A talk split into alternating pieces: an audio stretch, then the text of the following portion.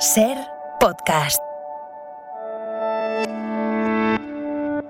Esto es Acontece que no es poco, y yo soy Nieves Concostrina, la que te lo cuenta en cuanto te descuides. Cada fecha esconde grandes historias minúsculas, o no. A veces guarda pequeñas historias con mayúscula. Aquí te dejo escuchando una.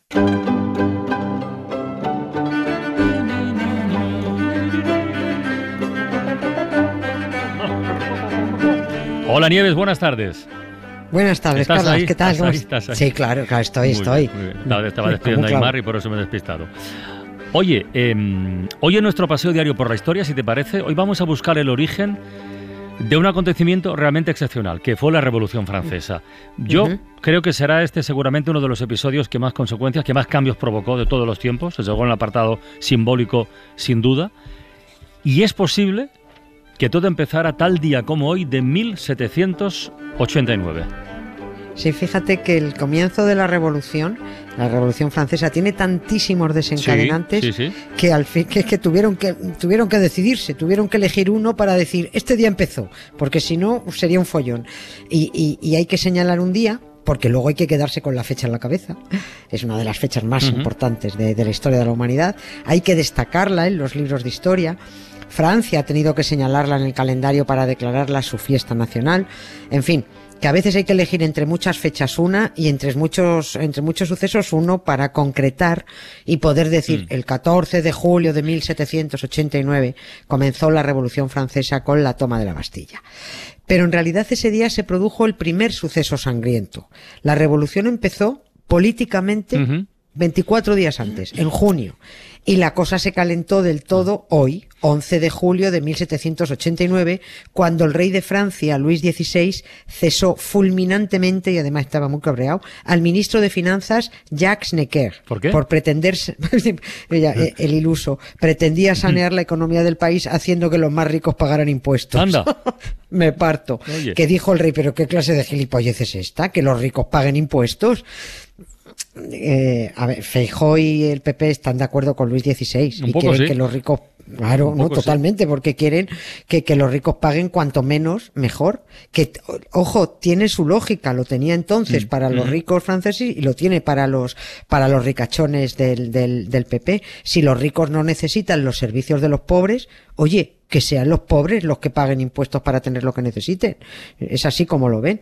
La diferencia de los franceses de entonces y ahora con los españoles de entonces y ahora es que los franceses no estuvieron de acuerdo y pasaron de la discusión política a la acción. Para un ministro que iba a acabar con la amnistía fiscal, que iba a hacer pagar a los que más tenían, va el Gil del Candil de Luis XVI y lo cesa. Pues oye, a decapitar, que a veces hay que cortar por lo sano.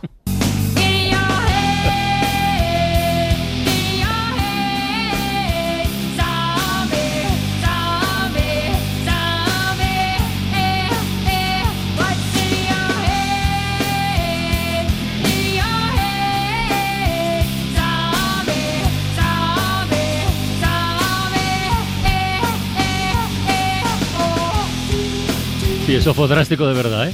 Oye, por recordarlo, el inicio, eso has dicho, el inicio político, diríamos, ¿eh? Con comillas o sin comillas, da igual. El inicio político de la Revolución Francesa, ¿exactamente cuánto se sitúa? Tiene una fecha muy concreta que es el 20 de junio. El 20 de junio se produjo ese comienzo con ese episodio histórico conocido como el juramento del juego de pelota. Muy resumido, lo recordamos, porque ya lo contamos esto hace un par de años. Esto consistió en que los representantes de los franceses, que no eran ni curas ni nobles, se plantaron y dijeron: si aquí no pagamos todos impuestos y si no pagan más los que más tienen, la vamos a liar. Y la liaron, Claro.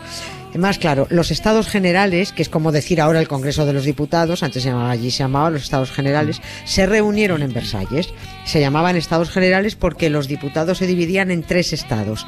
Un estado reunía a los curas,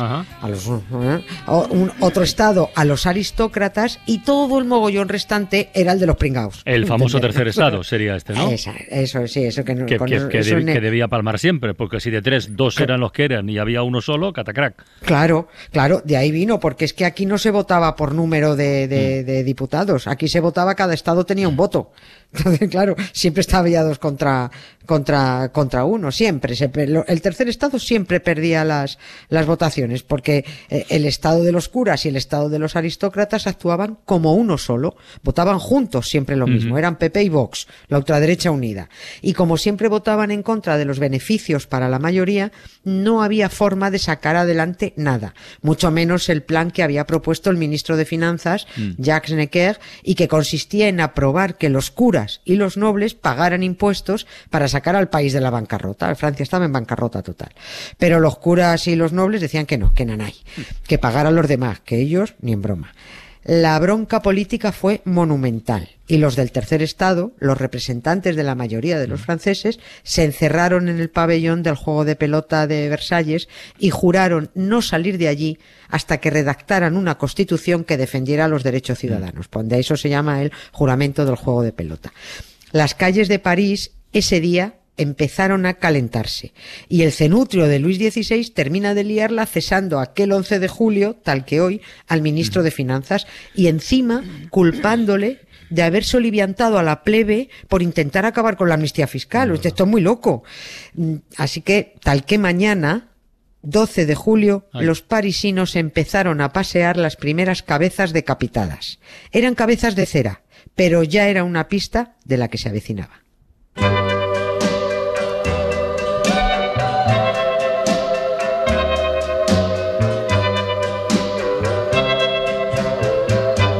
Put your head on my shoulder, hold me in your arms, baby, squeeze me oh so tight, show me that you love me too, put your lips next to mine. Hombre, lo de poner cabeza sobre el hombro no sería exactamente eso, pero explica eso de las cabezas de cera, porque esto tiene su aquel. Sí. Sí, eso tiene su explicación. Yo no sé si los oyentes han oído hablar de la famosa Madame Tussaud, que se llamaba Tussaud, escrito Tussaud. Todavía hoy en Londres, mucha gente habrá ido de turismo, existe el museo Madame Tussaud, es el museo de cera más famoso del mundo. Pues gracias a ella se han podido reconstruir casi con total exactitud algunos rostros de personajes claves de la Revolución Francesa. En aquel julio de 1789... existía en París un gabinete de figuras de cera del doctor Curtius.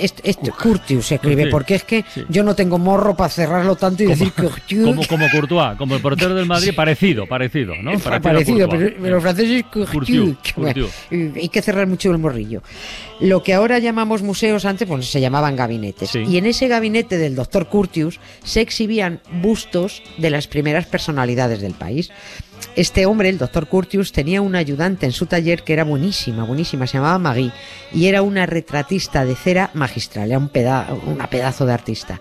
Entre las cabezas que había realizado en cera estaba la del ministro de Finanzas Jacques Necker, el que cesó Luis XVI, y también estaba a la cabeza el busto de otro personaje que era uno de los aristócratas, podríamos llamar revolucionarios, pero lo llamamos con la boca pequeña.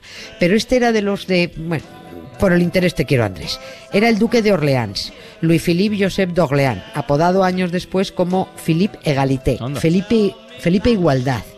Este tipo era primo del rey Luis XVI, pero también uno de sus grandes opositores, y se llevaba a matar con María Antonieta. ¿Pero era o no era un aristócrata revolucionario convencido?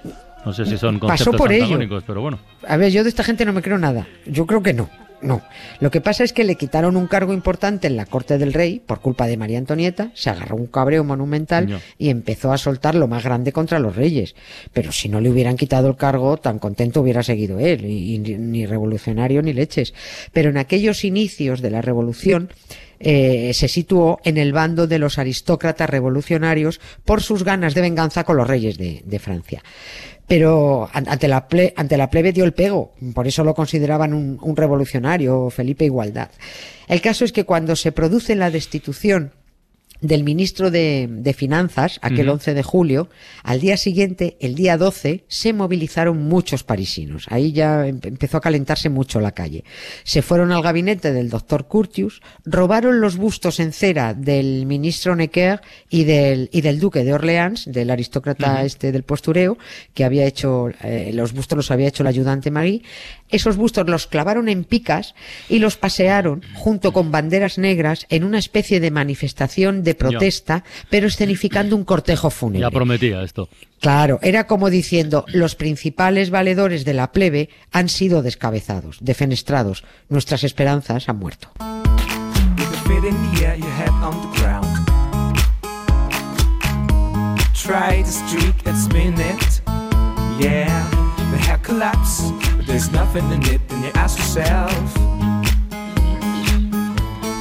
Where is my mind? Where is my mind? Where is my mind? Where is my mind? Wait out. Oye, Nieves, ¿y los personajes estos que retrataban Cera Marí eran solo políticos o aristócratas? Porque entonces, cuando estalló la revolución, su cuello no valdría mucho. Digo. No valía nada. No valía nada. Porque, sí, hombre, en ellos, el gabinete este del doctor Curtius y ella retrataban sobre todo, bueno, pues personajes de alta alcurnia. Eran políticos y eran aristócratas. Y encima, ella, Magui, era monárquica declarada. O sea que sí, su cuello no valía un franco. Y de hecho, Magui acabó arrestada casualmente con una amiga, junto a una tal Josefina, que nos va a sonar mucho. Claro, Napoleón. Claro, la que luego fue esposa de Napoleón. A Magui llegaron a afeitarle la cabeza para decapitarla. Estuvo a un tris. Pero su jefe, el Curtius, y otro tipo, un actor que era muy, muy colega del jefe, tenían mano con los revolucionarios, buscaron enchufe y consiguieron salvarla, pero con una condición. La ponían en libertad con el encargo de realizar los bustos de los ejecutados importantes, que hace falta ser morboso. No. Los revolucionarios querían conservar las cabezas en cera de los que decapitaban. Así que le llevaban las cabezas recién cortadas, ensangrentadas, al taller, al obrador de Magui. Ella sacaba inmediatamente los moldes y de ahí reproducía la cabeza en cera, pero muy precisa y muy realista, porque la cera permitía moldear muy bien. Y así hizo los moldes de Robespierre, de Luis XVI, de Marat, de María Antonieta. ¿Y se conserva alguno de estos moldes? Se conservan algunos. Y además no solo moldes, sino, por ejemplo, el busto de Marat que hizo ella se conserva. Sigue en el Museo de Londres. Y la máscara original de Robespierre, sacada de la cabeza recién decapitada, también está en Londres. En 2013 salió en casi toda la prensa mundial la cara del auténtico Robespierre, porque científicos franceses la replicaron a partir, no del molde de Londres, que creo que no lo prestan, porque claro, es una cosa histórica y muy delicada, sino a partir de una copia del molde que también se conserva en un museo de historia natural francesa, en la Provenza creo que está. La cara de Robespierre se puede ver en internet, yo recomiendo que la busquen porque es el rostro exacto que tenía ese hombre. Es una cara muy redonda, con las ojeras muy marcadas. Evidentemente este molde se lo hicieron recién decapitado, ¿no? Y además llevaba ya mucho tiempo detenido. Y se le pueden contar hasta las cicatrices de la viruela. Es un rostro con todos los detalles, porque Magui era un artista. Y que, por cierto, pasó a ser Madame Tussaud cuando se casó con el señor François Tussaud. No confundir con François Truffaut. Sí, no. El éxito de esta mujer llegó no en Francia, sino en Gran Bretaña. Abrió su museo en Baker Street, que es la calle donde vivía Sherlock Holmes, ¿no? Y el impulso definitivo se lo dio la reina Victoria de Inglaterra, que permitió que hiciera un molde de su cara para luego exponer su figura en el museo. Desde entonces, Londres cuenta con el museo de cera más importante del mundo y que tiene además 24 sedes en 4 continentes. Y fíjate tú, todo gracias a la Revolución Francesa.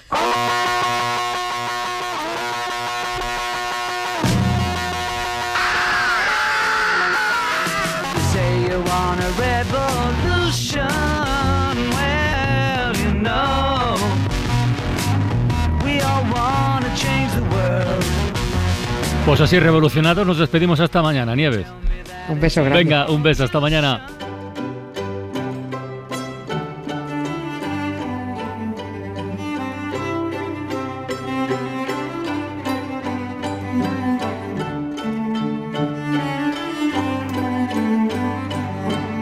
Para no perderte ningún episodio, síguenos en la aplicación o la web de la SER, Podium Podcast o tu plataforma de audio favorita.